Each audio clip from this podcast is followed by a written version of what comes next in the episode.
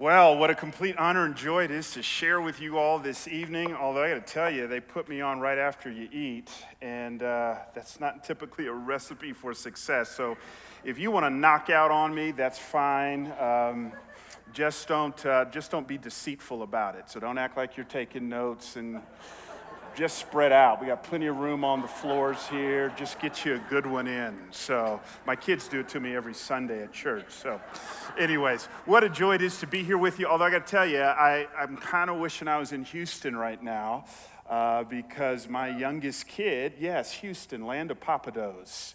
Uh, love me some Pappadeaux. But, anyways, my youngest boy uh, is playing in a national D1 AAU basketball tournament. In fact, they just teed off. Uh, not teed off, that's golf. Uh, they just. Uh, did a chocolate dude just get that wrong? Just, if there's anything I should have got right, I should have got that right. So hopefully that's not a preview of things to come. Some of you white folks was like, can I, can I laugh at that? I mean, you can laugh at that. Um, so it's a joy to be here. Um, but I do wish I was with him, but we're praying for him. Hey, if you've got your devices or Bibles or you just want to listen in, I'm going to be hanging out in Matthew chapter 25, beginning in verse 31 as we look at our time together. Always great to run into uh, friends of mine like Dr. Barry Corey, who's the president of Biola, one of the best leaders that I know. Great to share with him. That school impacted me. I graduated from there and am forever indebted to it. And for those of you who played a role in inviting me here, I am extremely grateful. These are Jesus' last remarks prior to the cross. In just a few moments, he will be beaten, betrayed, bound crucified, buried, resurrected the third day according to the scriptures. It's interesting what he chooses to talk about for his last sermon prior to these events. He's talking about generosity. Listen to what he says. Matthew 25, beginning in verse 31. When the Son of Man comes in his glory and all the angels with him, then he will sit on his glorious throne. Before him will be gathered all the nations, and he will separate people one from another as a shepherd separates the sheep from the goats. And he will place the sheep on his right, but the goats on the left. Then the king, verse 34, will say to those on his right, Come, you who are blessed by my Father, inherit the kingdom prepared for you from the foundation of the world. Why, verse 35, I was hungry, you gave me food. See the generosity? I was thirsty and you gave me drink. I was a stranger and you welcomed me. I was naked and you clothed me. I was sick and you visited me. I was in prison and you came to me. Then the righteous will answer him, saying, Now listen, this is interesting here. A little side note. Notice how, how Jesus uses the term righteous. Um, I grew up in the Bible Belt, so I'm not taking a pot shot here. It takes one to know one, but but the righteous is not just a person who has this amazing consecutive streak of quiet times. The righteous is not that person who sits in their favorite seat with their wonderful Beth Moore bobblehead doll right there on the end table. And I love Beth Moore. I love Beth Moore. Really, I do. But a lot of times we can think of righteousness as this kind of stationary thing where I just kind of Bible study my way into the kingdom. It's not how Jesus uses it.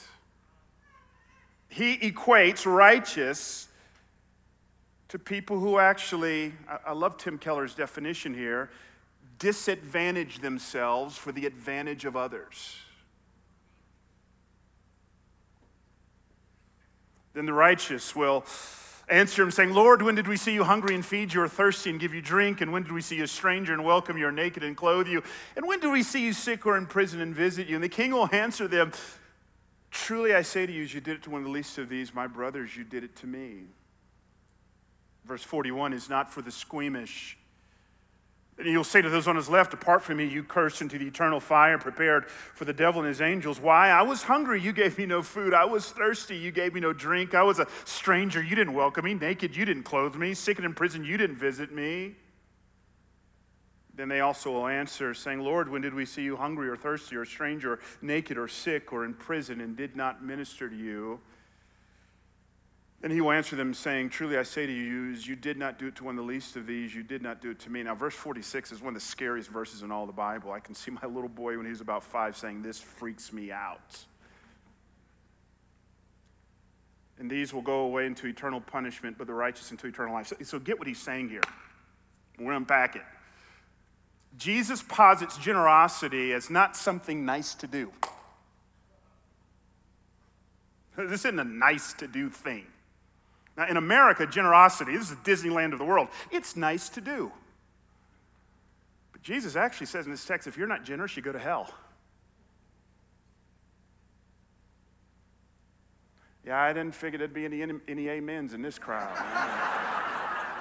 not that I was expecting it, anyways. I... So we have some theological work to do. Let's pray. Fathers, the old African American preachers used to say, So now I ask that you would stand in my body, think with my mind, speak with my tongue, those things you'd have us know, say, and do. God, it's obvious you've already been at work during this gathering. So, Spirit of the living God, would you fall fresh on me and on us? Give us fresh ears to hear my aim, Lord God, is not to change anybody. I can't even change myself. That's your prerogative, that's your work. All I do is like the parable of the sower in Matthew 13. I just simply want to scatter the seed of your word, and I pray that it would fall on good ground, that it would take root, that your spirit would affirm what needs to be affirmed, challenge what needs to be challenged Change us, we pray. I need this word today. It's in Jesus' name I pray. Amen. On October 27th, 1787, a young 25 year old white man sat down and wrote these words in his journal God Almighty has set before me two great objects the suppression of the slave trade and the reformation of manners. That man's name was William Wilberforce.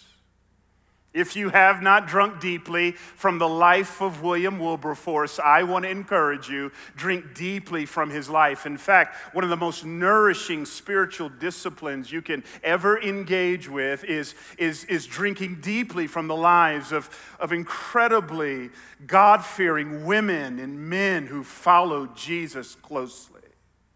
I don't have time to get into all of his story. In fact, I see they have a wonderful clock put on a chocolate preacher at 27 minutes and 12 seconds, 11 seconds, and it's like kryptonite to Superman. But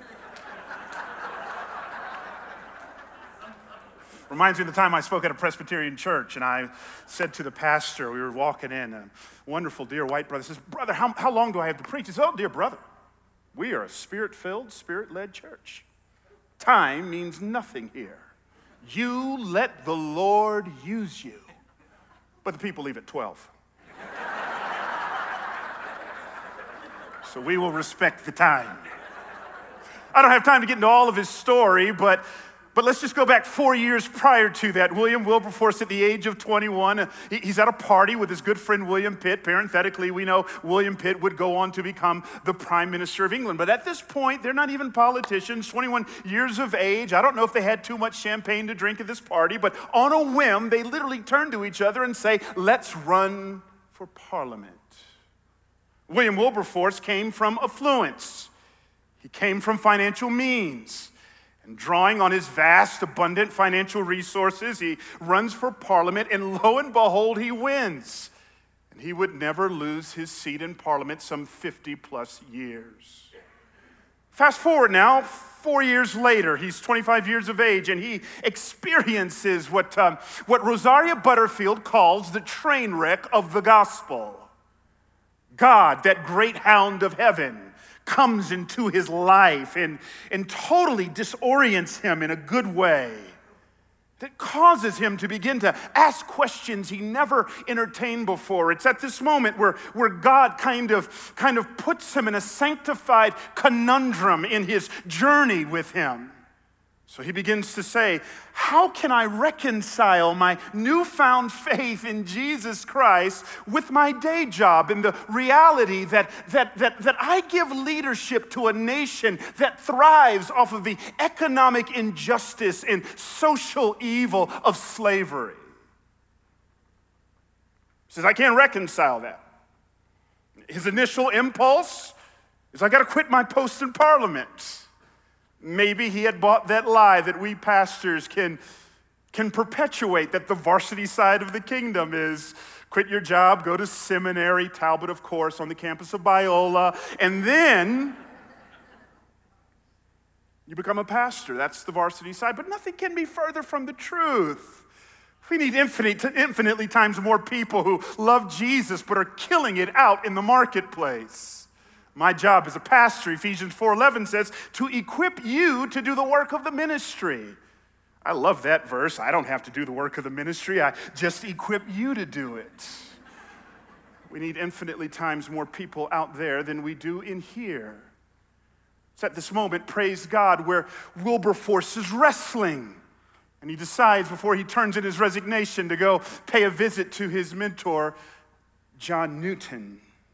You know that name, John, John Newton. In a sovereign twist of irony, John Newton had spent so many years dabbling in the slave trade himself. He had commandeered a ship called the Greyhound, had sailed down to the west coast shores of Africa, had beat and bound slaves and packed them under inhumane conditions, and sailed them through the Middle Passage and sold them into bondage until one day, I believe it was April 4th, 1748, he's reading Thomas à Kempis's classic, The Imitation of Christ, and that great hound of heaven who would years later get to Wilberforce gets to Newton.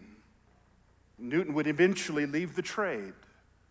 If you know anything about Newton, he struggled with his past and the guilt of it.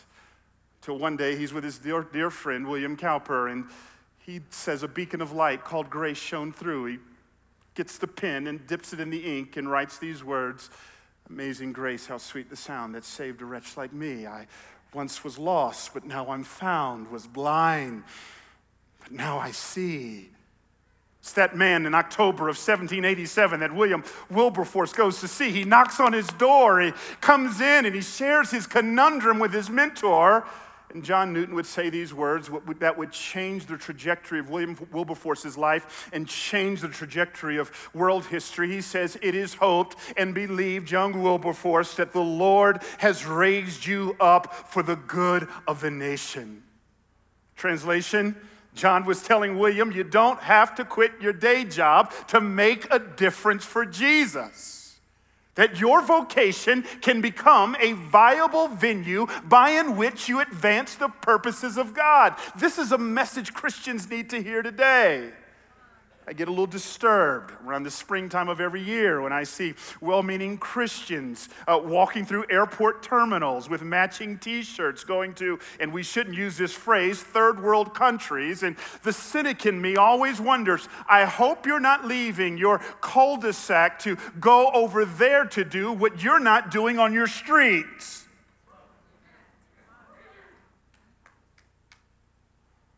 William Wilberforce says you don't have to quit your job to make a difference for Jesus. Your mission field can be the House of Parliament. These words strengthen William Wilberforce. A couple months later, Christmas Eve, 1787, he gives a six hour address. No clock on him, no 21 minutes and 14 seconds, 13 seconds, whatever it may be. Six hours. Amen. I'd love that. In this address, he says, My great aim is the abolition of the trade. All others are secondary, and I will not rest until I have effected its, cause. No one says anything, they're silent like you. No amens, no preach it, brothers. Over the next 20 years, the Odyssey goes on. In fact, if you want to read up on it, read Stephen Tomkins' incredible book, The Clapham Sect. William Wilberforce and his friends, they take slavery on head on in a, all kinds of different spheres. They say things like, hey, most of the slaves worked the, the sugar plantations in the West Indies. And what if we gave up sugar, not for dietary reasons, but as our little protest until we take slavery down? William Wilberforce has voted down time and again. He's beaten to within an inch of his life. Finally, in February 1807, England abolishes the trade. At that party, at that, at, at, that event, there was a party that was thrown, and someone didn't like what happened. They were a little snarky with Wilberforce, and they said, Hey, now that you've finally gotten what you want, what's next? Without even, without even cracking a smile, Wilberforce says, I will look for something else to abolish. 26 year, years later, 1833, three days before William Wilberforce's death, England already abolishing the trade, now outlaws slavery, and the slaves are emancipated. 32 years later, rippling across the Atlantic, 1865, the 13th Amendment is ratified. A little known slave working the plantations of Asheville, North Carolina, named Peter Loritts is emancipated, set free. His captors, who had already led him to faith in Jesus, give him 300 acres of land free and clear. Now, about 150 years later, I'm standing here as a free black man. All because a 25 year old white man could not relegate his Christianity to church services and Bible studies and status quo. He spent his life not looking at generosity as, as something nice to contemplate, but he disadvantaged himself for the advantage of others. And in the process, he left a legacy. See, as we come to our text, I have no doubt if we just saw William Wilberforce's life through the lens of Matthew 25, 31 to 46, I have no, no doubt we're going to see him in heaven, that, that he'll be counted among the sheep. Because he gave his life for the least of these. Matthew 25, 31 to 46 is problematic. It is a theologically disturbing text. I mean, if you just listen to this sermon at face value, if you just read it the way it's written, it sounds as if Jesus is saying, find a poor person, give to them, and you'll get into heaven, which sounds like work salvation. I mean, Jesus just pretty much says, I mean, he just kind of gives the sermon, drops the mic, I'm out. I mean, Jesus would have given this sermon today. Inbox full.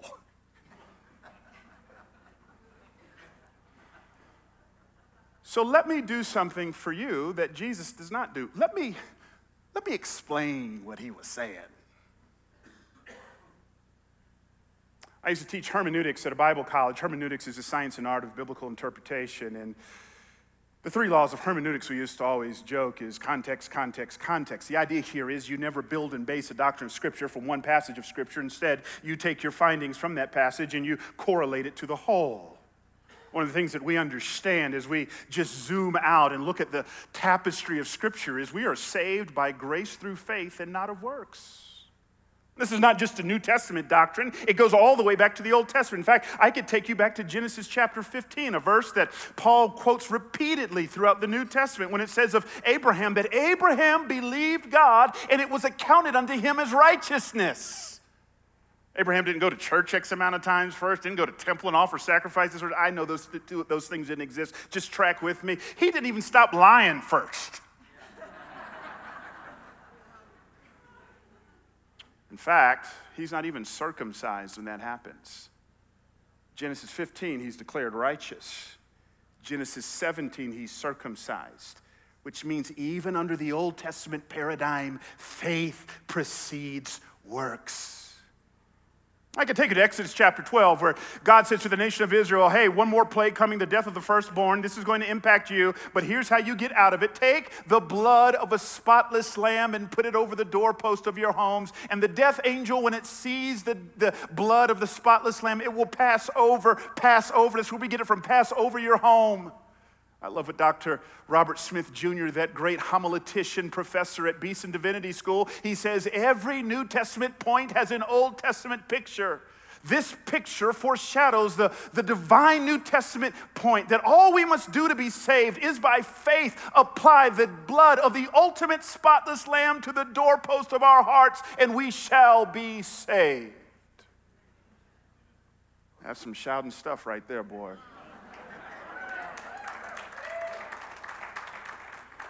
I could take you to Ephesians 2, for it is by grace you have been saved through faith. I love what my friend Matt Chandler says of grace. Grace means you didn't eat your dinner, but you still get dessert.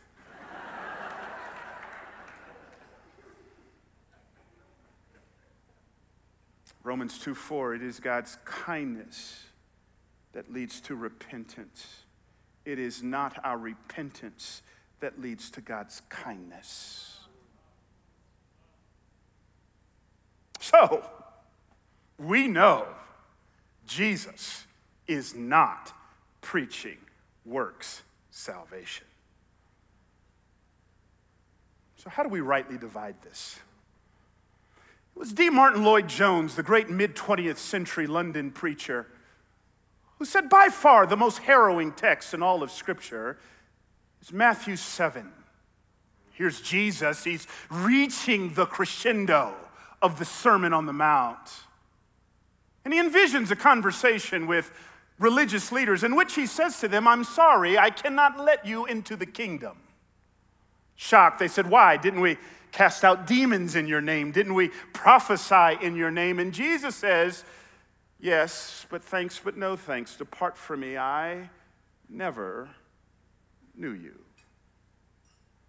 great tragedy of hell is hell will have many parking spaces reserved for people who grew up in churches, who served in ministries, served on elder boards, maybe even deacons. For sure, some deacons. oh, did I? Sense of woundedness there.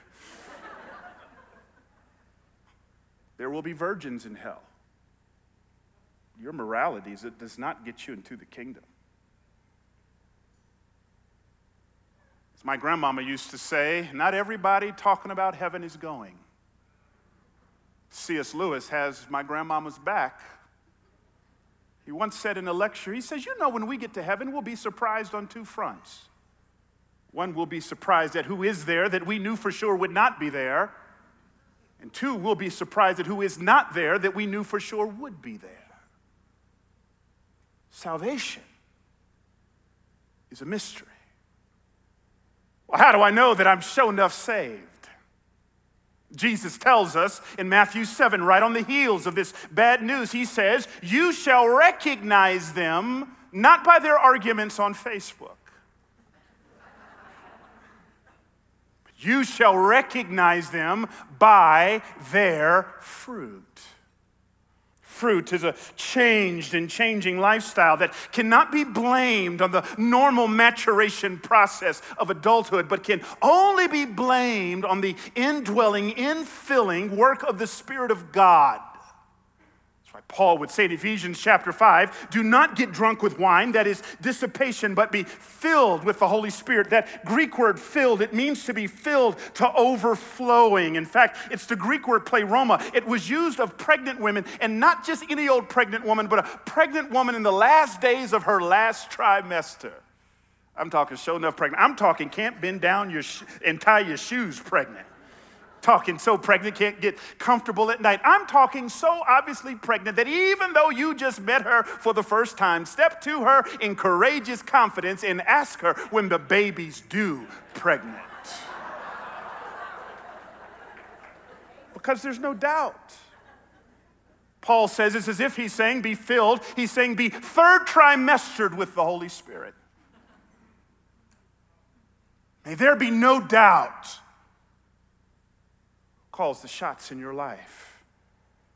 When that happens, what, what does that look like? Galatians chapter 5. But the fruit, the fruit of the Spirit is love, joy, peace, patience, kindness, goodness, faithfulness, gentleness, self control. How do I know that I'm saved? It's not going back to some prayer that I prayed, followed by the dismantling of my vanilla ice cassettes. that works here. Didn't know if that would work. The way that I know that I'm saved, it's, it's fruit. Every legitimate follower of Jesus should be able to look through the rearview mirror of their journey with Jesus and conclude two things.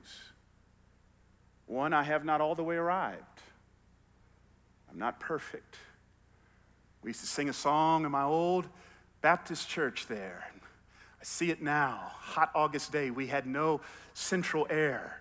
They gave us these wooden sticks with a piece of cardboard stapled to it. It was our fan. It had a picture of Dr. King on one side and a funeral home advertisement on the, on the other. the little boy said, That's appropriate. I feel like I'm about to die. I remember fanning myself, and we would sing a song, old black gospel song, written by James Cleveland Please be patient with me. God is not through with me yet. Everybody should be able to say, while I haven't arrived, we should also be able to say, I am not all the way where I once was. He's changing me. There's fruit.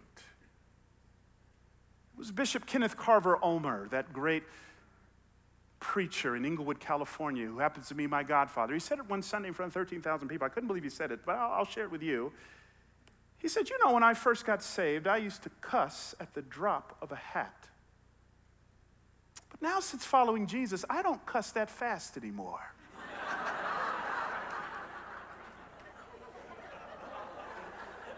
He's not condoning cursing, but that's theologically accurate. You cut me off on the freeway and I haven't had my time with the Lord, not third trimestered with the Spirit. I might want to speak to you in sign language.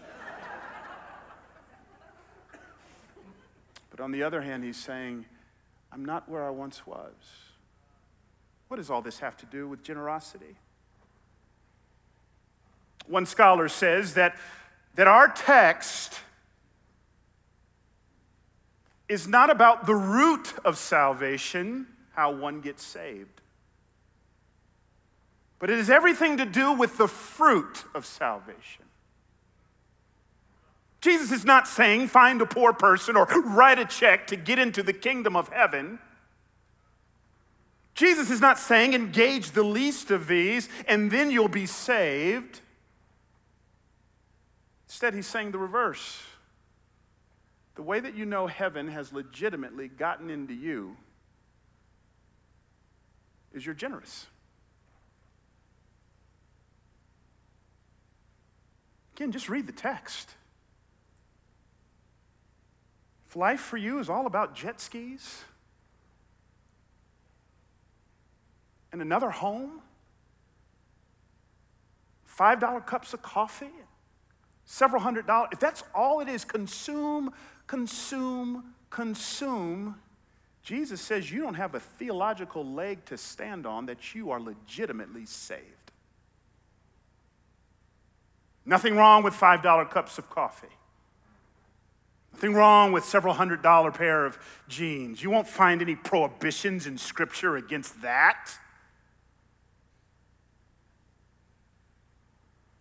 So, how do we apply this? If my preaching students were grading me on preaching, I would fail. This is not the way to send a sermon. I got one point.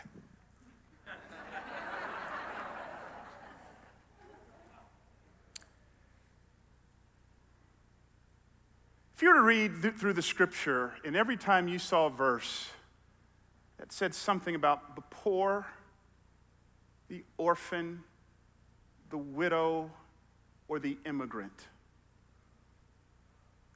you would have discovered by the end of reading the scripture that there are over 2,300 150 verses that talks about God's heart for the poor, the orphan, the widow, and the immigrant. It was Wayne Grudem, that great systematic theologian, who said that the Bible fundamentally is a transcript of God's heart. And if there are over 2,350 verses that talk about the poor, the orphan, the widow, and the immigrant, and I do nothing for them, I have not God's heart.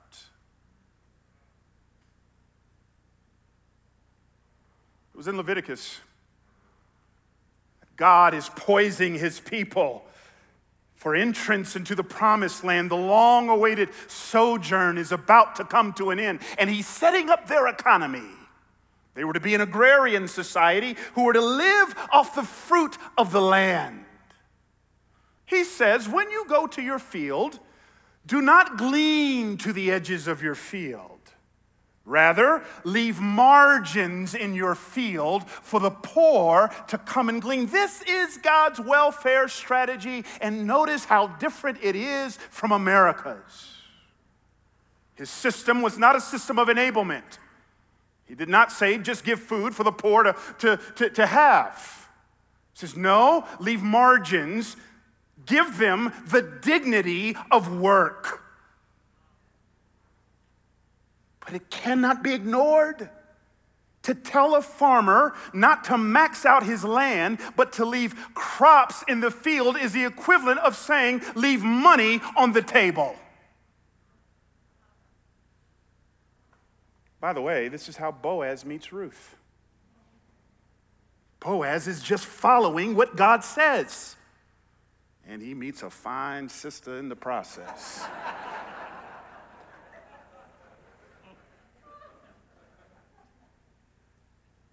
I believe the New Testament, New Covenant equivalent, and this couple who shared, I, I, I don't even need to say anything else. They took the rest of my sermon.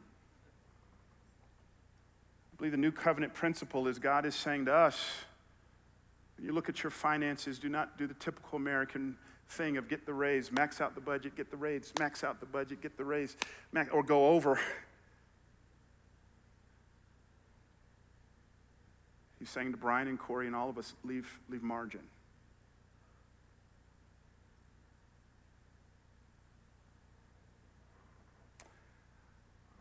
I took classes at Oxford. If you know anything about Oxford University, you know that it's 38 different colleges. The college I studied at was at Keble College.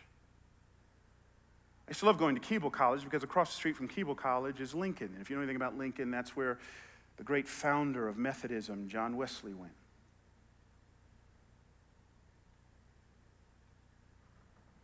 The age of 19, John Wesley, college student, looked at his finances and asked an interesting question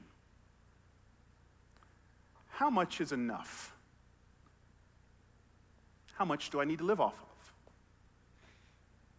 John Wesley deduced back in the 1700s, he says, I can live for the year off of 28 pounds. Anything I get over 28 pounds, I will give to the poor. First year, he, he makes 30 pounds. Lives off the 28, gives the other two away. John Wesley then says, huh, 28 pounds is enough for me, I shall do that for the rest of my life. One year, he made 1,500 pounds, mostly through the sale of his books. But he lived off the 28 and gave the other 1,472 pounds away. John Wesley wrestled with a question many Americans do not even consider it is the question of enough. See, I can't have margin unless I settle that question of enough. How much is enough house? How much are enough shoes? You're meddling, preacher, you're meddling.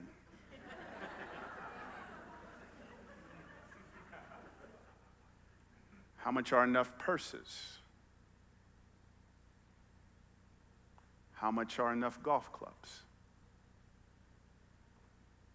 Now, don't go legalistic on me. We would love to legislate what enough is for me, for everyone else. And here I love what Tom Nelson says Christians would have a, rather have a rule than to think.